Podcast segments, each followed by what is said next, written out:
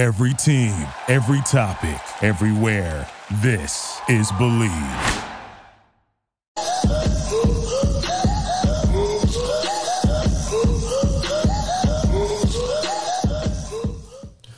Good evening, Razorback fans. We want to welcome you to the one, the only Hawg Talk podcast live from the Electrical Supply Guys studios.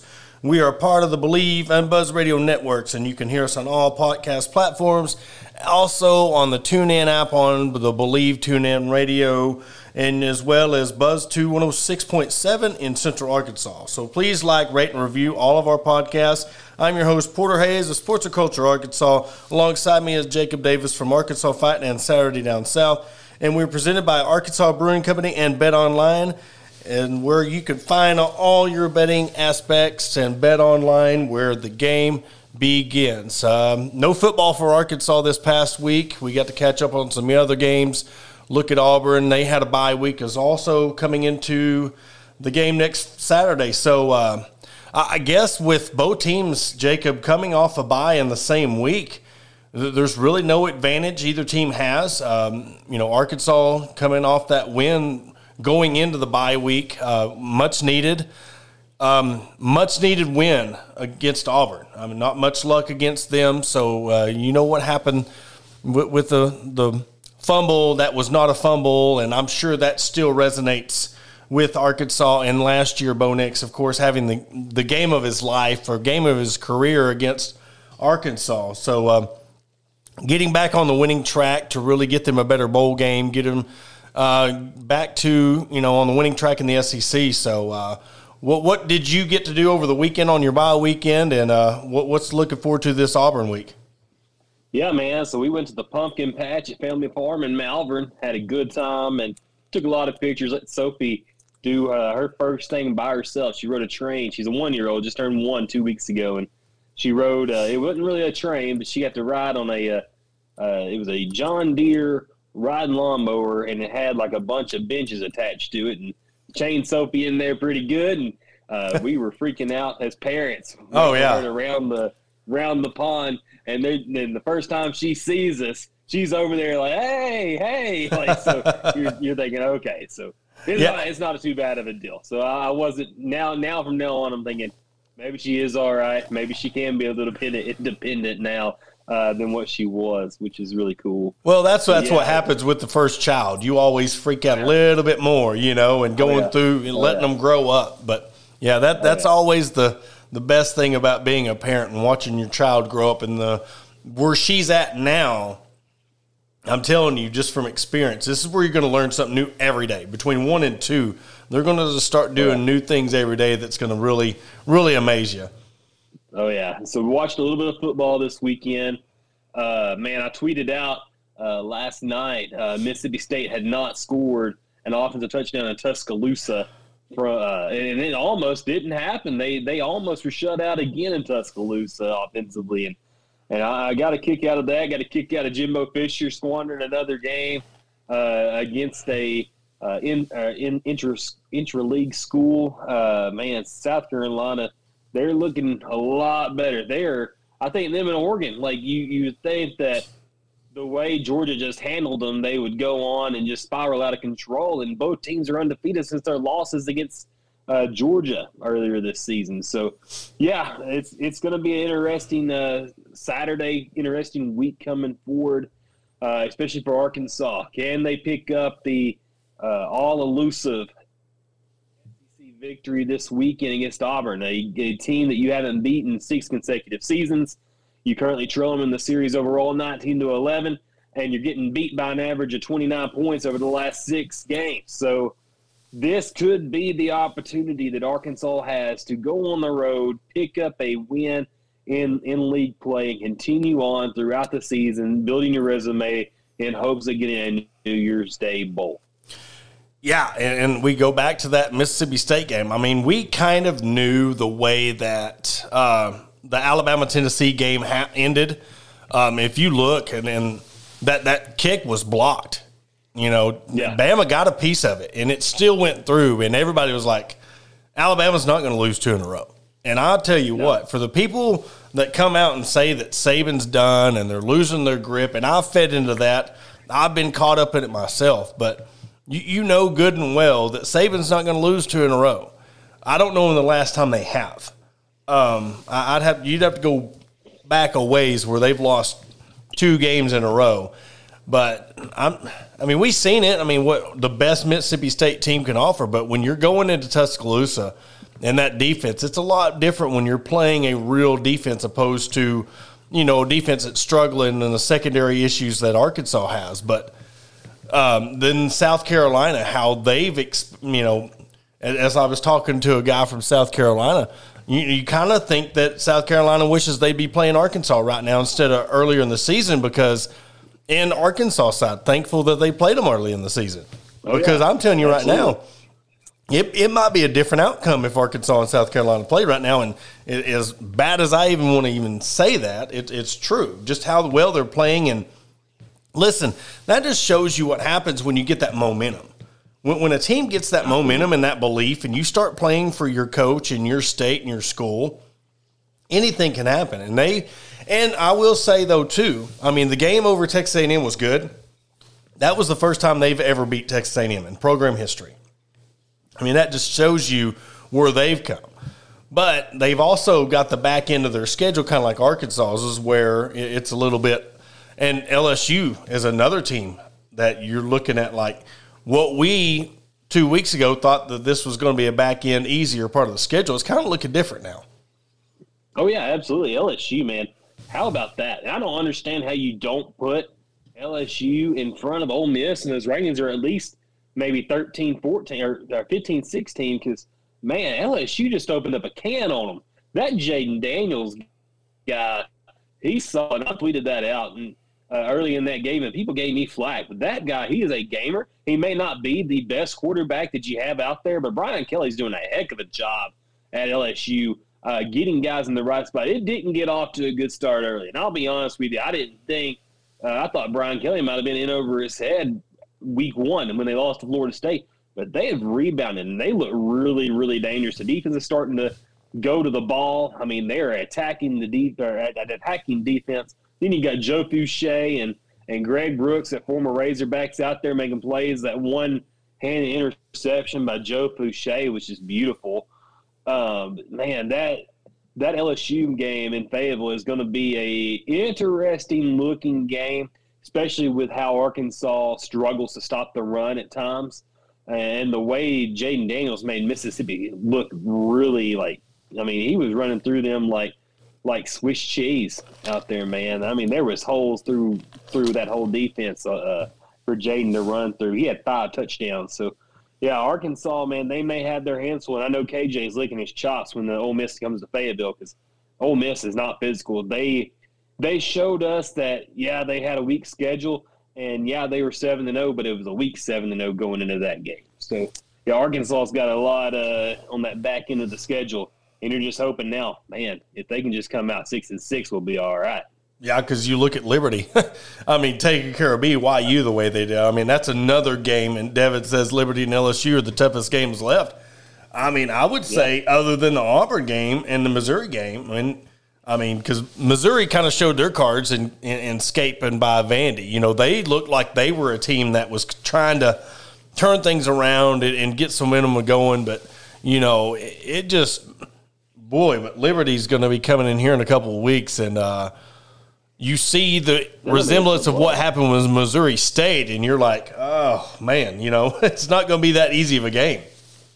Yeah, and Liberty's on their fourth string quarterback too, which is crazy to think that Hugh Freeze is putting up those kind of numbers with a quarterback that he didn't ever intend to start the season. He had Charlie Brewer and hurt in the first game, that former Baylor transfer up there at Liberty. So yeah, it's it's going to be interesting. I think uh, Liberty's going to be able to put up points. I think it's going to be another uh, Arkansas BYU type of offensive track meet at least through three quarters. Arkansas's got the size though, and I think the most important thing this week, Porter, is Arkansas was able to get healthy. Yeah, we already know that. We already know that Bumper wasn't healthy. Maybe Drew wasn't playing at 100%. You've got a bunch of secondary guys coming back this week if you get healthy and you start getting that momentum, you go down there to Auburn uh, and you take care of business, it, things kind of change. Your momentum swings back to you. And these guys haven't quit on Sam Pittman. They showed that last week against BYU, uh, especially with the way they finished that game, uh, where they didn't allow a point in the de- uh, on defense in the second half, and only had like, or not, I mean, not second half, the fourth quarter, and allowed only like 54 yards of offense. Like, I know it's a, a small sample size, but you're you're hopeful that if you can stop the run game against Auburn, you're going to be able to stay in this game and maybe can control uh, the line of scrimmage because you're going to have to stop Tank Bigsby. You're going to have to stop uh, Auburn's quarterback. Uh, his name is uh, slipping out of Ashford or something like that. Robbie Ashford. Uh, he's really he's a quick cat too. So if you can stop the run game against Auburn, you're you're going to have a chance to be successful and win that game. Yeah, and you got to because the thing is, is you're going into these ballots uh, offenses. Auburn coming up, you know, last last week or last time out they had against Ole Miss. Robbie Ashford had 140 yards passing, two interceptions. Bigsby had 179 yards on 20 carries. So you you look at what's going on with these teams. They are playing in Liberty the same way. So you know when you look at the score and you're like, okay, that looks alarming but both of these games, Liberty's win over BYU, they took advantage of the running game. Yeah. Dae Dae Hunter had 213 yards on 23 carries, but only had a one touchdown. And Bennett had 247. So these two games coming up is going to really test this defense because of how balanced they are. And we know, you know, Big Tank Bigsby is, is the bread and butter of the Auburn's team. So both of these offensives coming up, basically, if you make them one dimensional, and that goes to any game. You know, anytime that Arkansas can make a team one dimensional, they have a very good chance of winning. But you go back to the Mississippi State game and you let the guy go running for a long, you know, get as many rushing yards as they do with, you know, Will Rogers in the passing.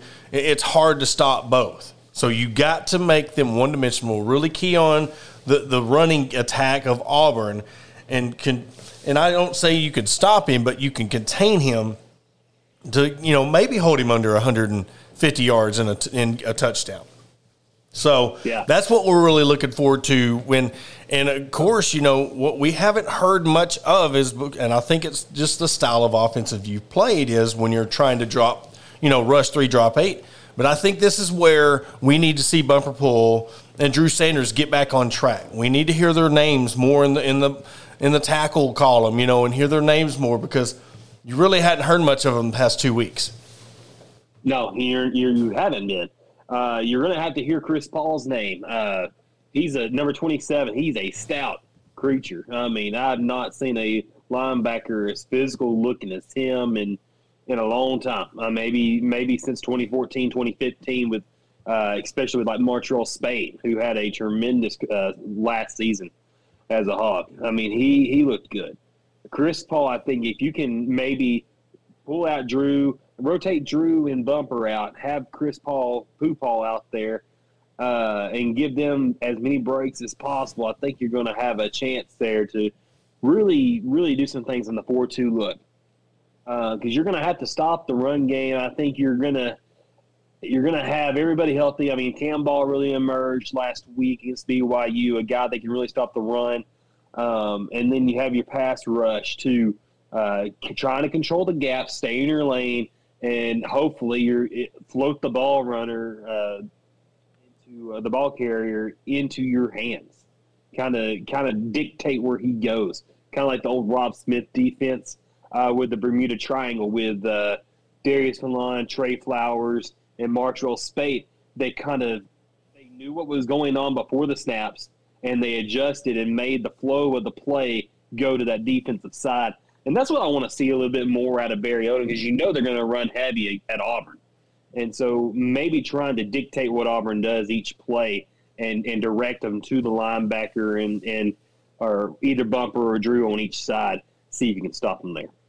Yeah, you know, because the past two games, you know, they've only averaged, you know, three tackles each uh, a game. So yeah. really getting your, you know, because that's your captains, and you know they're a run heavy game. So it's going to be what what is you talk about Barry Odom? What does he do now? Kind of getting back when into the running game as you know, not the the blitzing and the blitz packages and the blitz schemes and the coverage. You know, how do you really bring your safeties up, getting into the run coverage and make them pass, make them beat you deep. And so that's going to be the biggest key when it comes to, you know, when we look at the key matchups of the game, it's going to be Arkansas's linebackers versus the running game and see honestly, and then on the other side of it, how is Arkansas going to their run game going to go up against Auburn's defense and see how you know well Auburn can stop the run? Yeah, and Auburn allowed three 100 yard rushers the week before last against Ole Miss. Don't don't forget about that. I yeah. mean, they had uh, Jackson Dart uh, and their two running backs rushed for like over almost 400 yards a couple of weeks ago in that game. So Arkansas, they have they have Rocket Sanders unleashed the guy. You, and I love what they did, and I know we mentioned in the last podcast. I love what they were doing with the AJ Green and and Rashad Devine and getting those guys out in space, not just trying to run between the tackles, but spread out the Auburn defense, and and the way uh, get the speed out there and get a little shake and bake, man. I think uh, Arkansas's got a chance there on the outsides to make a difference and have Rocket Sanders maybe kind of kind of you know do what he does, get his. If you can, if if Rocket Rocket's always going to get his, but if you can get AJ Green and Devine in the game and do their thing, you're going to have success on the offensive side. And plus, maybe get Dominique Johnson, continue to get him in there, give him a couple of carries, maybe in goal line situations or third and short situations, and try to get him in there, get his confidence up. And I think Arkansas is going to have a good chance. I mean, and keep KJ healthy too. Don't let him run the ball too much, uh, and and or do too much anything outside the pocket. Yeah, when you look at you know Auburn's last three games, I mean, you see that. I mean, LSU even had 185 yards rushing on them, but then you go to the next game against Georgia. They had 292 yards rushing against Auburn. So you, are really going to treat this almost like the BYU game and and you're going right. to really have to impose your will. Get and and you're looking at the last game with uh, Ole Miss, and you know that they had four guys that went over hundred yards, and you're like, man, we got KJ, we got Rocket Sanders, we got Dubinion.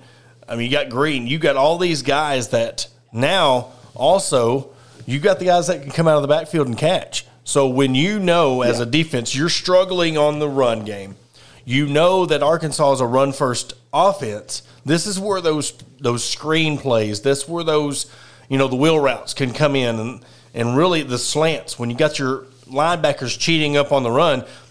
This could be another huge game for Trey Knox, you know, coming out of the tight end position. So I think this is going to be this could be a big game for Arkansas where it really opens up their offense because you look at just how much Auburn is struggling and but then again, this could turn into a shootout. This could turn into yeah. which which defense is going to bend not break, and who's going to score. You know, I mean, I know it comes down to uh, whoever has the most points, but I mean, it could turn into an offensive shootout. Well, the way this season has gone for Bryan Harsin and at Auburn, But you got to think about it. A lame duck coach because I mean, outside of I mean, outside of the Auburn brass, I mean, nobody knows what's going to happen to Bryan Harsin after the season. He could stay. I mean, but it's usually historically when you don't have an athletic director, you don't have a head coach. and, yeah. and right now, Bryan Harsin's on borrowed time because you don't you hardly ever see a coach last at the end of the season without an athletic director in uh, there. So, so are they going to be playing for Harsin? Uh, what is the mindset of of this Auburn team? nobody knows. And I think once if Arkansas goes out there and punches them in the mouth a couple of times, how are they going to respond there on the Auburn defense? Yeah, and they're sitting at three and four right now. So you know, after this, you the Arkansas, the, then you've got they got Mississippi State, Texas A and M, uh, Western Kentucky before the the Iron Bowl. So I mean, you, come out of this game against Arkansas and you drop down to three and five. You lose against Mississippi State, you're three and six possibly three and seven after the. I mean, they could lose three in a row, depending on how this. Yeah. So this is when we talk about pivotal games. This is just as pivotal to Arkansas as it is Auburn. You know, yeah. I think it's going to be more for Auburn because the coaching talk that we speak of. This could be the game that could just spiral everything downhill. And even if they were to beat Alabama, it's not enough to save his job. You know, you can't tell me that they be three and seven or four and seven uh, if they beat Western Kentucky going into the Iron Bowl, and if they do beat Alabama, if because we've seen crazy things happen in that game, I don't think that's going to be enough to save his job. So no, he could have beat him. He could have beat him, beat him last year. Yeah, I don't think it would have saved his job. That's just that's just the honest goodness truth. Is you know he they do. It was not a match made in heaven by any any point.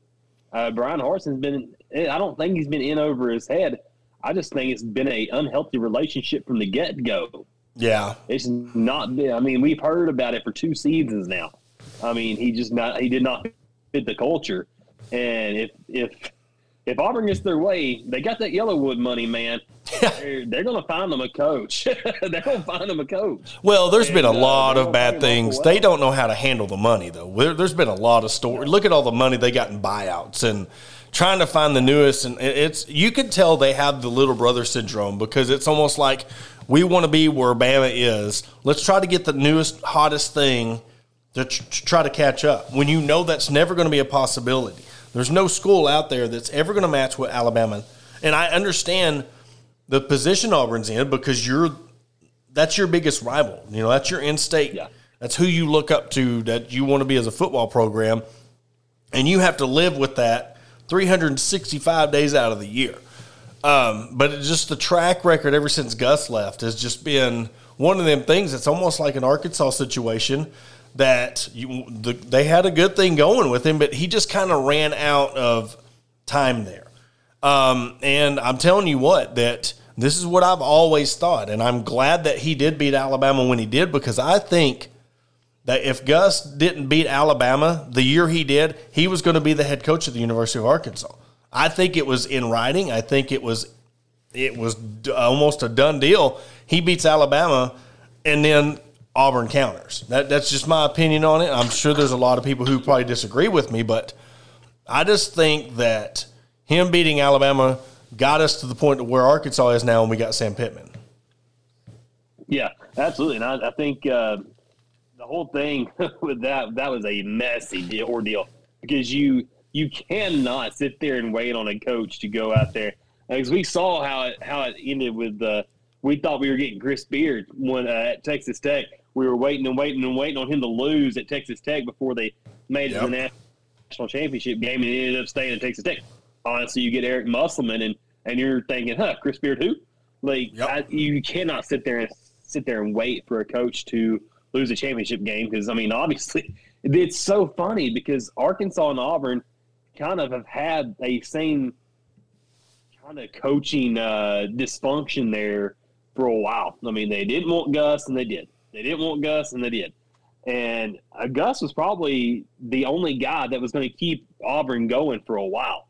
They uh, they weren't down by any means. They were six and freaking four the year they fired him, and so so I, I I thought that was a kind of a premature firing. I think uh, you should never fire Gus, but man, I wish I, I go back thinking now, like maybe Arkansas was a was blessed without having to hire Gus Malzahn because Gus had the benefit of recruiting the state of Atlanta, the state of Florida, Alabama. He had such a uh, fruitful territory when it came to recruiting that his offensive philosophy wasn't hampered down by the guys that he was able to get.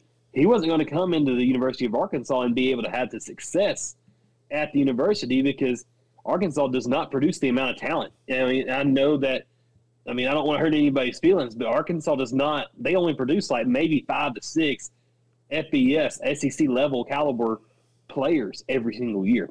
I don't think Gus would. I think Arkansas would be in the same place they they're at with uh, Sam Pittman right now, and you're paying you would be paying a lot more money for Gus Malzahn than you would be for Sam Pittman.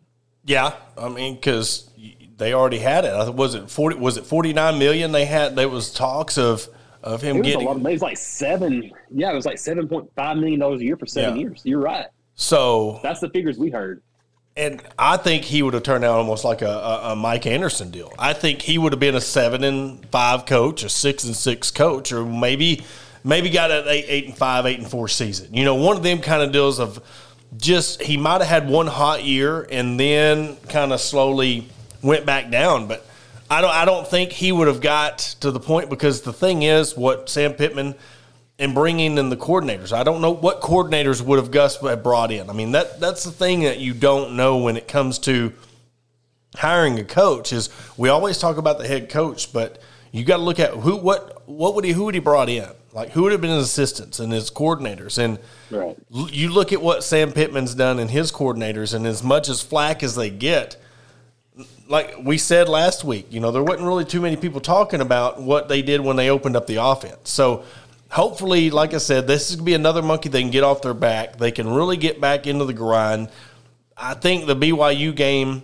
is going to be more important of a win than we can realize. And I think when it comes down to the end of the year, we're going to look back at that BYU win just like the UAPB.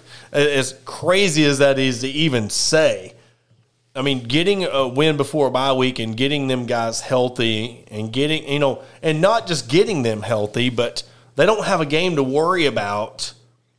You know, they can really focus on getting healthy. You know, they're not trying to get them back just so they get them healthy for the upcoming game. They got a week off to really get to 100% or as close as you could get to 100% at this point. And, and Sam Pittman alluded to that, all the players that were not healthy and banged up. So there's a lot of guys that are out there that he hasn't even mentioned by name that we could see a totally different team come Saturday against Auburn because the fact that who is banged up that we're not even, we don't even know about. Well, you know the secondary is all banged up because they were starting or they were trying to get guys in practice.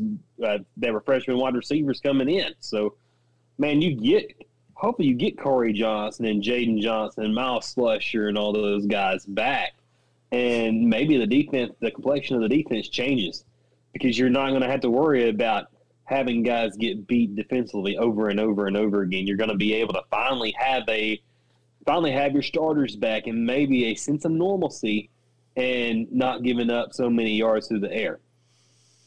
Yeah, and before we hit the break, too, um, just one one last thing before we go to break. We're, we're going to cover the basketball. It's just coming into this again at Auburn. This getting a road win, I think, is going to really benefit their confidence. I think that's that that's the biggest thing coming into the game is getting your health. You know, your yeah. physical health. I think coming in and getting this win on the road is going to be a mental boost and that confidence of knowing, you know, we went to BYU, got the win there, week off. Now we're going up against, and that's the thing people's been saying, well, that's not a, it was always an excuse. It's always, yeah. Somebody wanting to downplay it. Well, well, that was BYU. Now you're going to be playing a SEC team. You're going to be playing an SEC defense again. So I think it's like as much as people want to discredit the win, this is going to be very important for them to go into the plains, into Jordan Hare, and get this win. Yeah, I mean, there's a lot of people uh, before the season that said, "Man, that BYU game scares me." Yep. No, I mean that to to, to go to your point there you uh, you can't go and say, "Oh, that game scares me" before the season. And then you get in there, and now you're seeing, "Oh, they're just four and three coming in. Now they're four and four, and and fighting for their bowl eligibility lives after getting blown out for, by Liberty." So, I mean, there there's always ways that teams respond. I mean, there's some teams that can be uber talented and then go eight and four. Like yeah. you see it all the time. Like it all comes down to coaching, and I think Arkansas has got the coaching. I think they're going to be. They had their momentum back, and, and I think they're going to be able to go down to Auburn and pick up a victory and and kind of shush the doubters. Yeah, and well, like I said, we're going to touch more on that Wednesday on our weekly preview show. We're going to have an Auburn beat writer come on, and we'll announce that in the upcoming days. But we're going to head to a commercial break. After the break, we're going to break down basketball. We'll start their unofficial, unofficial start exhibition um, tomorrow night. We'll break down that after the break. Do you need those pesky stumps ground before the winter? Your pasture brush hogged or need your driveway bladed? Here at Grind It Right Outdoor Services, we offer more than just stump grinding. We have recently expanded our business to include tractor work as well. So, along with stump grinding, we offer bush hogging, land clearing, grading driveways, placing, and even spreading gravel. We are locally owned and operated, so call Danny today for a free quote at 205 377 2662 or 479 530 1641. Again, that is 205 377 2662 or 479 530 1641. McCoy Tiger Drug Store of Sheridan, Arkansas has been the top pharmacy in all of South Central Arkansas since 1895. They were also the 2020 Good Neighbor Pharmacy of the Year. They not only fix you up with your prescription with timely and friendly service, but also an elite gift shop. All your OTC needs, baby and wedding registries, tuxedo rentals, and much more. They're located at 821 North Rock Street in Sheridan. Give them a call today at 870 942 5121. Camelot Exteriors specializes in identifying hail, wind, and other storm damage, as well as residential and commercial roof installations and re-roofing. We use the, only the highest quality materials from certified suppliers while putting a lifetime labor warranty on all of our roofs. Our mission is to provide our customers with the highest quality roofing project customized to fit each one of their needs and to provide exceptional service through the entire process. Camelot Exteriors is based in Norman, Oklahoma, but we proudly currently serve nine other states as a premier nationwide roofing company. So call us today at 833 799 7663 for your free estimate. Camelot Exteriors, your storm damage restoration experts. Shelby Taylor Trucking serves all your timberland needs in south central Arkansas. With over 50 years in the industry, Shelby Taylor Trucking has established themselves as trustworthy leaders in the industry. From planting to harvesting to hauling your timber, Shelby Taylor Trucking is ready to serve you. Follow them on all social media platforms at Shelby Taylor Trucking. Learn more by visiting their website at staylortrucking.com.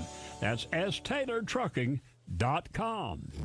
If you want the best service and prices in Northwest Arkansas and Southwest Missouri for all your plumbing and electrical needs, then look no further than Corey Hindman, the plumbing electrical supply guy. Corey is in full steam ahead and providing the best electrical, plumbing, and septic supply service around. So call Corey at 479 301 8220 or email him at chindman, that's H I N D M A N, at andersonp.com. Again, that is 479 301 8220. And welcome back to the Hawg Talk podcast. Jacob, I mean, I'll tell you what, um, for one of the most anticipated uh, basketball seasons to date, uh, we haven't really spent much time talking about them because right in the middle of uh, football season. But um, and it's crazy how fast this year has flown by. But it's it, it's here. I mean, tomorrow night against Rogers State, Arkansas men's basketball kicks off there. I guess you could say the next two is exhibitions. So they got Rogers State and then Texas um, down in uh, Austin. So uh, very excited to see what this team does. And there's a lot of hype. I don't think that um, when it comes to the basketball, it's, it, it's almost like it's been building up. So what, what do you think the difference is? As someone who's been a fan all their life, what do you think the difference is between this buildup of, of, of Eric Musselman and what he's done with this team, opposed to this is just a not a flash in the pan, but the, say the team hadn't had that much success, and then they get this recruiting class. Yeah. So you think about it going back then. I'll, I'll kind of I'm going to swing this a different way. Back in the day, in the '90s, '80s, and the '70s, it was barbershop, coffee shop talk at your local diner. Talk about how good this team's going to be. We're going to talk about Moncrief, Ron Brewer, and and then we're going to talk about the Todd Days and and Big O's of the world. And now with social media, like we saw it with the football program and how people were pumped up. Like this is going to be the year things come together for Arkansas. You've got all these transfers in football, and now I mean that that to me is kind of how this is going. This is uh, becoming because Arkansas they've got you, have been leading up to this, and this is the expectation that Musselman set for himself, especially in year one because he had he played six freaking guys that season with the with the leader Mason Jones, and then when Isaiah Joe went down, all you all the only offensive player you had to depend on that was consistent was Mason. And and you continue to build. You sign your first uh, McDonald's under All American under Musselman and Moses Moody, and you get all those guys, and you were hyped. You were thinking, okay, this team's going to be special. And Then COVID hits, uh, and then Isaiah Joe backs out and goes to the draft again, and you're thinking, okay, this team's still going to be good. Now, it's just building up with the with how crazy Arkansas Twitter is. Like people are just at the hoping this team is going to be the one because you got three potential lottery picks on this team, on this roster, and then you got you cherry pick the best players from several different schools, and then you bolster from where you had just Jalen Williams, who was your defensive stalwart down low, and then you bring in four guys that could play really uh, key minutes down low in, in the post. Arkansas's got a complete team this season, Porter, and I'm really excited to see what they can do with Nick Smith running this offense because we know we know that Anthony Black's going to be the uh, the point guard and he's going to get his with assist wise, steal wise, and, and, be a difference maker. But Nick Smith, man, he could be potentially be the best player to ever come out of the University of Arkansas and be the first Razorback ever drafted number one. He's that good. Like there's no, I mean, you think about it. You think about the guys like Corliss Williamson and and uh, how great he was coming out of high school. Like Nick Smith is just as good at the guard position, and I think that the way Eric Musselman and his basketball team markets it on social media, now you got to back it up. Yeah, that that's definitely. I mean, you when back it up when you're the national freshman of the year, I mean, there's a lot of you know hype that comes in. There's a lot of hype that goes into this and this is a school that's never experienced this. So there's nothing that you know Musselman's ever done. So this is new for the team and this is where it's going to get interesting is there's there's nobody to help coach like, "Hey man, how do we handle this? How we handle this hype? How do you handle the freshman of the year coming in? How do you handle all the SEC accolades? How do you handle the expectations of you better be undefeated by the time conference season rolls around? I mean, there's going to be all. I mean, this is the thing. Like, you know, they got Texas, which is going to be an exhibition game, and then they um, you got North Dakota State, Fordham, South Dakota State, and then you got the Maui Invitational. You got Louisville, Texas Tech, and Creighton.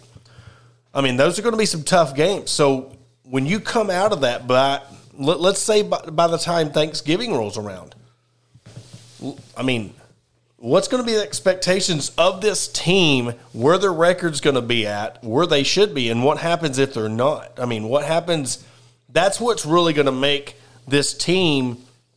We're, we're going to show their growth is, ah, yeah. If you come out of this fourteen and zero oh or whatever, you start the season fourteen and zero. Okay, that's where we expected you.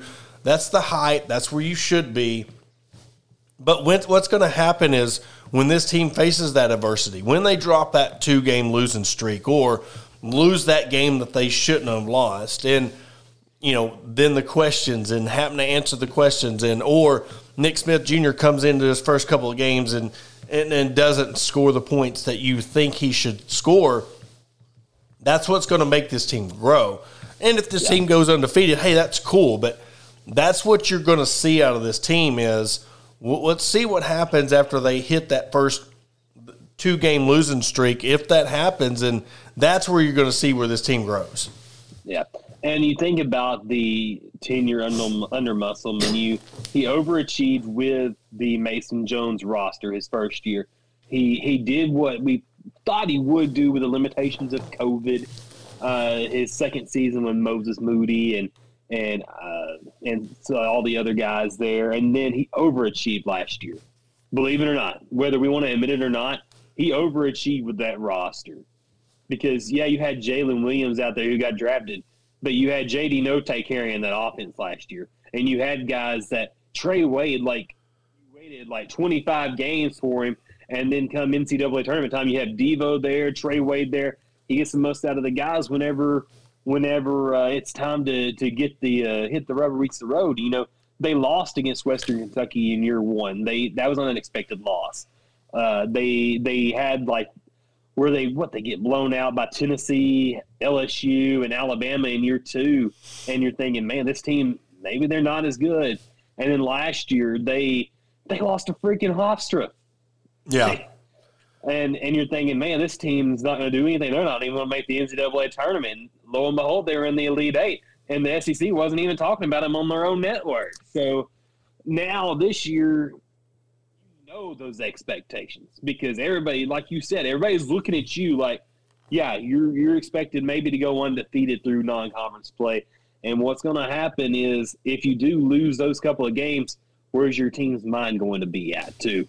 Because you know, with the high expectations comes uh, from from fans and, and people in the in the national media. Where's your head at? Like, are is this team going to be able to to uh, respond the way that his other three teams have? So, do you think this is a Sweet 16 or bust year, or even Elite Eight? Or, I mean, would you even go that far as saying this is an Elite Eight or bust type team? I think it's a Sweet 16 or bust. Just because you look at the preseason rankings and you're bringing in the three freshmen and you're bringing in all these new transfers to, I think they at least get to the Sweet 16. Now, do they advance past that? I don't know, but I think that this is the best uh, the best look of right now. Not looking forward in the future because the recruiting's still hot. But this is a team that Musselman's going to have the best chance to win the title at with the with the Hogs. I mean, just right now, living in the moment, I think that this is the team that if you're going to do it, do it now. Well, yeah, because you don't know how many people on this team is going to leave, go to the NBA. So yes, you're looking at this team. Yeah, this this is going to be, and that's where I think, if you want me to be frank about it, I, I think this is going to be an elite eight or final four or bus type team to me yeah. because you look at what he's done the past two years and what you said about last year's roster. What you have with this year's roster and going into this season, it, it's going to be hard for me to sit there and say that if okay, I'll, if they don't make it to the elite eight, I should say, Final Four is great, but I think if this team gets bounced in the second round or in the Sweet Sixteen, I just think it's going to be a, a, deal that it's going to be a um, a disappointment because just yeah. with the hype, if there wasn't that much hype around this team or the talent, I mean, you look at this roster. I mean, top to bottom, Black, Council, Brazil, Nick Smith Jr., Davonte, Graham, Pinion, Barry Dunning, Jordan Walsh, the Mitchell twins, Kamani Johnson. I mean, Derrian Ford. I mean, all these guys. You're looking at this roster, ten deep and that's what's scary about this team is he could legitimately put two groups of five out there and have a lot of success. And I think what really has stumped them in the last two years is they got out physicaled. You know, yeah. they got out physicaled by Duke last year and they got out physicaled by Baylor the year before. I think that's what's going to get them over the top when we're talking about Elite Eight or bust is the fact that – they're going to have guys that are ready to bang. They're going to have your guards. Nick Smith Jr. is not going to be afraid to go in there and yank on someone. You know, nope. Black, we've seen him. I mean, this kid, freshman, six, seven, he's going to go in there and poke on people. I mean, that's just what these kids are not scared. And I'm not saying that anybody last year was scared. I'm not taking away from any of the previous rosters. But you've got multiple guys. And what I'm getting at with these guards and when it goes to the other players, is you're not going to have to rely on just two or three people to get the boards. You're not going to have to rely on two or three guys to get out there and bang underneath. You've got four or five guys that can go in there, and with your, you got a guard at six seven and Anthony Black that's going to be able to go in there. And and you got another guard, Barry Dunning Jr., six six, Jordan Walsh, six seven. I mean, you have some huge guards that are some of the big. You know, Kamani Johnson's a forty, six seven you've got a two guards that are just as big as he is. So I mean that's what's yeah. going to be the big difference when it comes to this team is you got size from the one to the five, or if you can even consider anybody a five anymore, say so one to four. But I mean, it's going to be a very exciting team to watch. Right, and and you think about it, like here in the past, you've had to depend on guys that were smaller. Like the number one overall pick in the NBA draft this year was Banchero. The guy was seven foot one. Arkansas didn't have a uh, a response for that guy last year in the uh, Elite Eight. Like he was just going up and getting his as, as much as he wanted to. Um, now you've got the Mitchell twins, you've got uh, Jalen Graham, and you've got, uh, I know I'm missing one more post player, Trevon Brazil. Yep. Those guys are like six nine plus type of guys that can go up there and rebound and and and if you have if you don't have the size, Arkansas is going to overwhelm you with size. That's something Arkansas hasn't ever really had. I don't know even back in the uh, Nolan Richardson days, Arkansas didn't have big big guys at all. Uh, I don't know of any other guys that have really been seven footers beside uh, Steven Hill in the past uh, 20 years since uh, since the Nolan Richardson days. Like Arkansas has not had this much size at all the positions ever, and and that's what's really impressive. Maybe Jalen Tate and Moses Moody's year. I know they were two pretty big guards, but uh, Arkansas has not had this much size on a team up and down ever. If I in my lifetime, Yeah, And well, and that's the thing you bring up. Chuck brings it up, and and he says this team reminds me of the Nolan teams where you substitute five at a time without losing anything. Um, m- m- good friend of mine, Pat Jenkins, he got to go watch some of the, and he said that during the practices, what he has seen, he has not seen the hype or the level of play since those years. And he's been around the program and the teams for a long time. And just the athleticism, and you're talking about iron sharpening iron. These all these guys are practicing against each other, chomping at the bit to go play other teams. And that's the thing. It's either this team's going to, I have a feeling this team's going to shoot out like a cannon, ready to play these other teams. And I know it's going to be an exhibition game, but I think tomorrow night's going to be a dunk fest. And then you're getting to go play Texas. And I guess you could say record book wise, meaningless game. But I guarantee you, Musselman's going to treat this like it was a Final Four game. And I think they're going to come out and they're going to surprise some people. I think they'll play a good 20 minutes worth of ball with the starters and then kind of rest all your guys.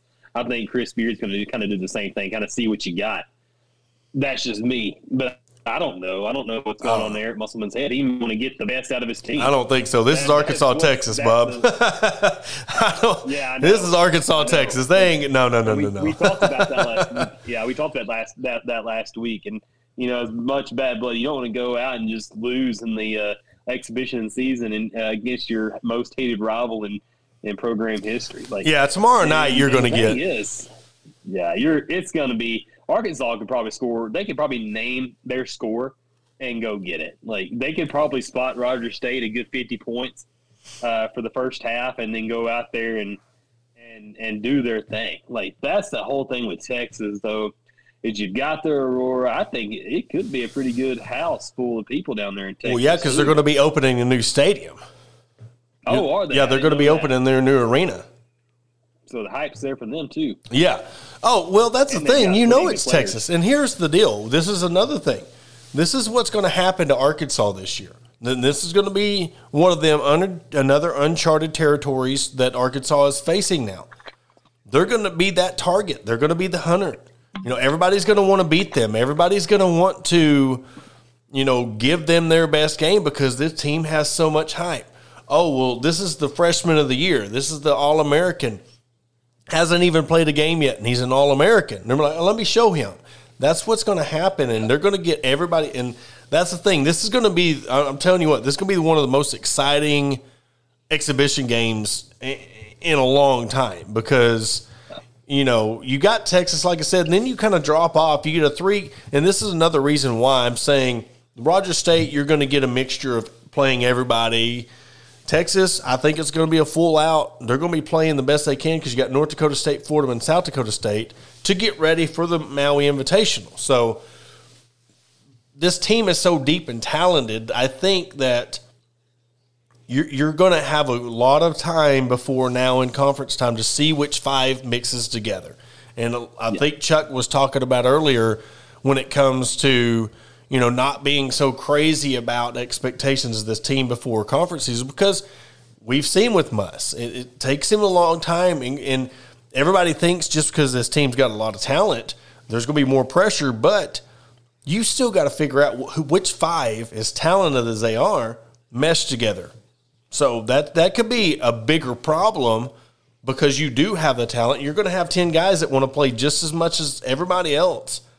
So I, I think this is going to be one of the best but most challenging years because I don't think Musselman's ever had to deal with this much talent before. Never. I mean, you think about the NBA. Yeah, he was coach of the year. I think he had uh, who was that one guy? Uh, man, I can I can I can only see his bald head. That's all I can remember. uh, but yeah, Coach Musselman had uh, he won Coach of the Year at Golden State. He didn't have that much talent there. Uh, uh, and then he went to uh, Nevada and he kind of just kind of transformed the basketball program there to a legitimate top 25 program. And now he's never assembled such a great roster of, of individual talent. And and I think it's going to be interesting because you you had the number two class coming in, and then Duke has the number one class coming in. I want to see what Jon Scheyer can do uh, as the new head coach at Duke. I've got a buddy of mine that comes in the store all the time, and we kind of chit chat back, kind of give some give each other some rubs about uh, how good each other's teams are going to be. I really think that you know if Arkansas can get to the Final Four, it, could be a replay of the '94 national championship game uh, d- depending on if, if Coach K to Jon Scheyer has a clean uh, a clean transition. I mean, how do you how do you feel those shoes? I mean, yeah. that's the you, thing. and we thought, yeah, we thought that uh, uh, the guy at North Carolina having to fill in Roy Williams' shoes yeah. have a rough time, and he won the national championship last mm-hmm. year. Was that year one or year two? Yep. Hubert Davis. Herbert Davis. So, yep. Yeah. So it's going to be an interesting season. I think uh, Arkansas has probably like one of the top most talented teams. You got six guys that could possibly be playing in the NBA next year. I mean, you never had that much talent, honestly. You never have. And so Eric Musselman has so much talent at his disposal that you you just kind of you're ner- I'm nervous about it too because like I would lay in bed uh, uh, uh, awake at night thinking, what do I do with this guy at this certain situation? I, that's why he gets paid so many millions of dollars a year to do this thing and be successful. I just, yeah, that's the thing. You, Danielle talks about the pool house a lot. I'm just wondering. There's sometimes that he's sitting there wondering what to do. You just go go on out to the pool house for a little bit until you can figure this out because, you know. But I guess you know that's a great problem to have because we've seen what happens so many years with this team, man, and we just need one more piece but exactly yeah. like what we've been talking about the last two years. We just need one more piece. We got four of them, you know, five of them, yeah. six of them. You know, uh, it, they have an unlimited amount of talent when it comes to this team. And man, if if by any chance we're able to get a ticket, that's another crazy thing. Good luck getting a ticket this year. You know, I'm going to try yeah. to go up and catch a game best I can, but I'll tell you what, that's going to be one of the hardest tickets. game tomorrow night. Yeah, I mean, it might be a sellout. I don't, you don't, you don't know. I mean, that's the thing. It's like, yeah. it, it's going to be crazy to see like the turnout and, and how crazy it is to how much these tickets are going to go for, especially that Kentucky. There ain't no way you getting into that game. I mean, that, it's oh, just. Oh no.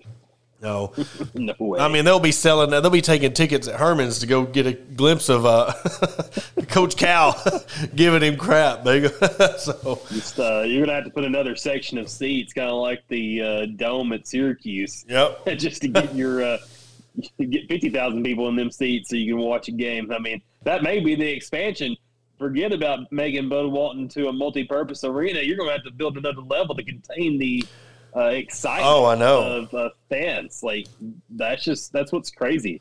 Or well, yeah, they were talking about the possibly making more suites and less seats and stuff. Yeah. And I think Alabama did that with their football stadium. But I'll tell you what. They, they might be rethinking that, you know, taking the draw, you know, this thing back to the drawing board yeah. and seeing what happens because, you know, if this team gets rolling and especially after next year or after this year, they keep on getting the recruiting classes in and they still get these they might want to rethink on how many people they, uh, yeah. how many seats they take away. Because I mean, that's in all reality, that's how why Bud Walton was even built in the first place. Because Bud Walton could get a seat in Bud uh, Barnhill. You know, no. Frank Broyles gave up his seat, and that's the legend of Bud Walton Arena. Yeah, like it was made like from, from the stories that I've heard. Uh, the the floor, the the court of the uh, floor was built first, and then they built around the floor. Yep. Like because they wanted every, they wanted to make sure you had the best seat possible and there's not a bad seat in Bud Walton. I No. sat in the upper section, lower section.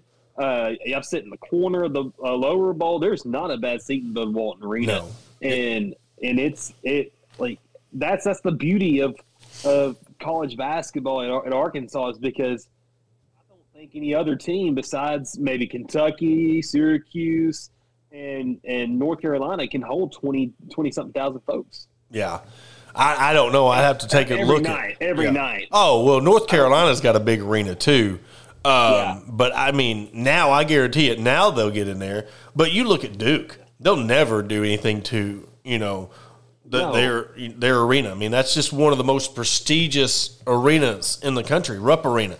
You know, you Phog Allen. You look at these arenas, and I'll tell you what. Even um, is it Gallagher Iba? Is that the Oklahoma State one? Yeah, Gallagher Iba. Yeah, you know, it's yeah, just yeah. those arenas that have that aura to them. I mean, and they have that.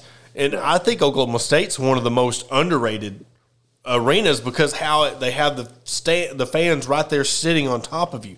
Um, I don't know if you've ever played much basketball up where I live, but Subiaco Academy, they had an arena like that where the bleachers were over you. And it just gave you this Oh. feel of the fans looking down on you.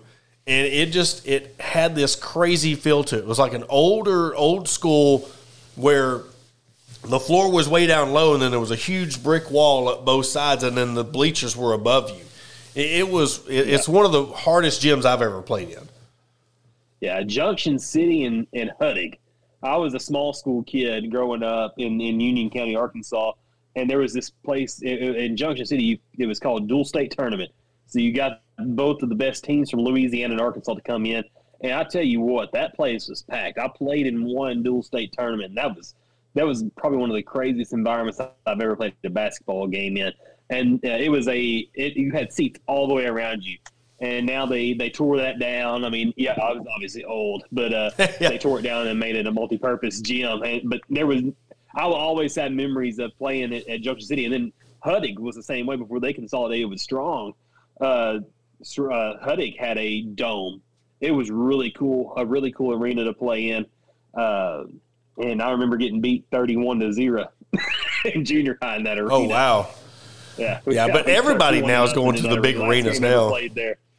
Yeah, but that was a cool. It, you could probably fit five or six thousand people in in the Huttig's gym, and then probably Dang. maybe ten thousand people in in Junction City. I mean, at Dual State, that place was the was the place to be. And I hate that it's torn down now, but that was a really cool place. That's crazy.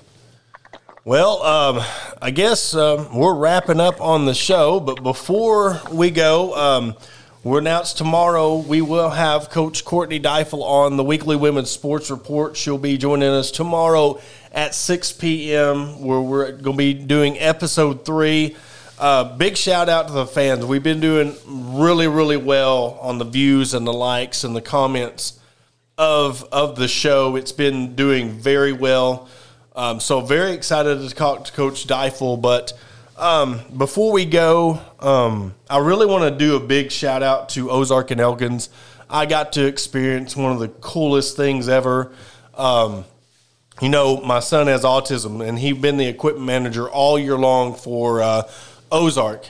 And his teammates went to the coach before the uh, beginning of the year and wanted him to be able to suit up and, and play in a game. And they were going to try to get it done, and they were kind of, you know, trying to see which game to do it. And Elkins was their last home game. And a former guest of the show, Drew Morgan, who former Razorback, is one of the assistant coaches up there, and just the response, um, allowing this to happen. Um, I was a nervous wreck the whole game because I knew it was going to happen, but Elkins scored with like 15 seconds left, and the clock's winding down. So I'm like, is this going to happen? Is this going to go? And but I tell you what, just the amount of kids on Elkin's side that was cheering along with it, the fans. I mean, one of the greatest experiences of my son's life being a, he's, he's been talking about it nonstop. So I just want to take this moment to really thank the school districts of Ozark, school district of Elkins for, as a parent, um, you know, being able to experience this because we sometimes don't have that chance to get to enjoy those things that you know other kids would get to. So so the ones that out there that get to watch their kids every Friday night, every Thursday night, Monday night, Thursday night playing basketball and football and their sports all the time. I mean, we really take those moments for granted because you know it might be the only time I ever get to see him put on that jersey and you know do that. So again, thank you, um, big time. I'm gonna put it on social media, and I tell you what, it's blown up like a wildfire. So everybody who's sent me messages, sent me DMs, just said what it mean to them because that's what it's about. You know, touching other people's lives and and and really touching those parents that have kids with special needs. I mean, it, that that's what you, you, see the Special Olympics banner that I, I, I, hang in my, my office and, and the the Special Olympics silver medal. You know, I, I take all that stuff seriously. So again, from the bottom of my heart, thank you so much because that that is a, a night I will n- never forget. Absolutely. I just do want to invite everybody uh, to like and subscribe to our show. Man, Porter, that is a heartwarming story. And I don't, I, am I'm, I'm lost, and I, am yeah. teary eyed. I, uh, yeah, I can't, I, I couldn't look in the camera. Never, I've never, I haven't known anybody to have like this opportunity, and to know that your son was able to have this opportunity is quite special. Um, and it's it's it's cool because it kind of reminds me of the time that uh, my little sister who has Down syndrome was voted on the uh, homecoming court, mm-hmm. and uh, and uh, man, she it was really special being able to see that, um, and, and, the whole school voted for. Like that was that was the cool thing. Her senior year was able to go out there and, and do that, and it made it made news and stuff too, and and people were just talking about it for weeks. And that's the cool thing is being able to see the love uh, that is that is shown to these kids that that aren't like that aren't given the attention that they absolutely deserve or, or the love they absolutely deserve and, and being able to see this the the humbleness of, of the hearts of people to go out there and say this is what's going to happen tonight and we're going to let it we're going we're going to make it happen and and being able when you sent me that video i didn't know what you were sending me but then i heard uh, gavin's name yep. over the pa announcer and and and that was cool. Uh, uh, shout out to Elkins and and, and uh, Ozark. Uh, that was that was awesome. You know, you see the videos of other kids like the kid at Lake Hamilton. You know, you've seen the kids like the yeah. in Pennsylvania a long time ago. The kid had autism and he was the equipment manager and then scored twenty one points. End up getting an ESPY award over it. But I'm telling you, when it when it's personal and you're there witnessing it, I mean, it it hits you you know, there's so many emotions, you know, and you know, like I can't physically even look into the camera right now, knowing we're live because of how it gets me. I mean, that, that's just one of them things that no matter what, that's my trigger, that's my dude, and just giving him the biggest hug and just how he was so excited after the game. I mean, it's one of them things that you know you cherish as a parent and I'll never forget, man. Like I said, I just I can't thank everybody enough. And I, just there was two kids in, in, general. I can't even remember their names, but I mean they were just they were hopping right along with the Ozark team for Elkins and just patting him on the back. I mean that's what the camaraderie when it comes to sportsmanship, and that I think that's the biggest thing that I take away from it is as as much as the Ozark fans was into it. I mean the Elkins fan base the players and coaches were just as ecstatic. I even had the, one of the refs that was refing the game sit there and say that you know that was the only time he's ever had to call play with tears rolling down his face. You know, and you know Drew Morgan was like, "Hey man, I had a tear in my." You know, the people who got that knew nothing about the story, knew nothing about him, got moved by it. So I mean, that's the thing that I really will always take away from it. Yeah, but yeah, wrapping the yeah. show up. Oh, yeah. Yeah. But anyways, yeah. yeah. Make, make, sure you go and like and subscribe to our podcast on Apple and uh, YouTube and and uh, several other places. You can catch us on 103 or uh, 1067 the uh, Buzz each Monday morning. Uh, just thank y'all fans for uh, being with us since day one. And let's call those hogs this weekend victory. That's right. And that will do it for another episode of the Hawg Talk podcast. Again, catch us tomorrow night on the weekly women's sports report as we have the softball coach, Courtney Deifel. That will do it. Catch you tomorrow. Thank you for listening to Bleav. You can show support to your host by subscribing to the show and giving us a five star rating on your preferred platform. Check us out at Bleav.com and search for B L E A V on YouTube.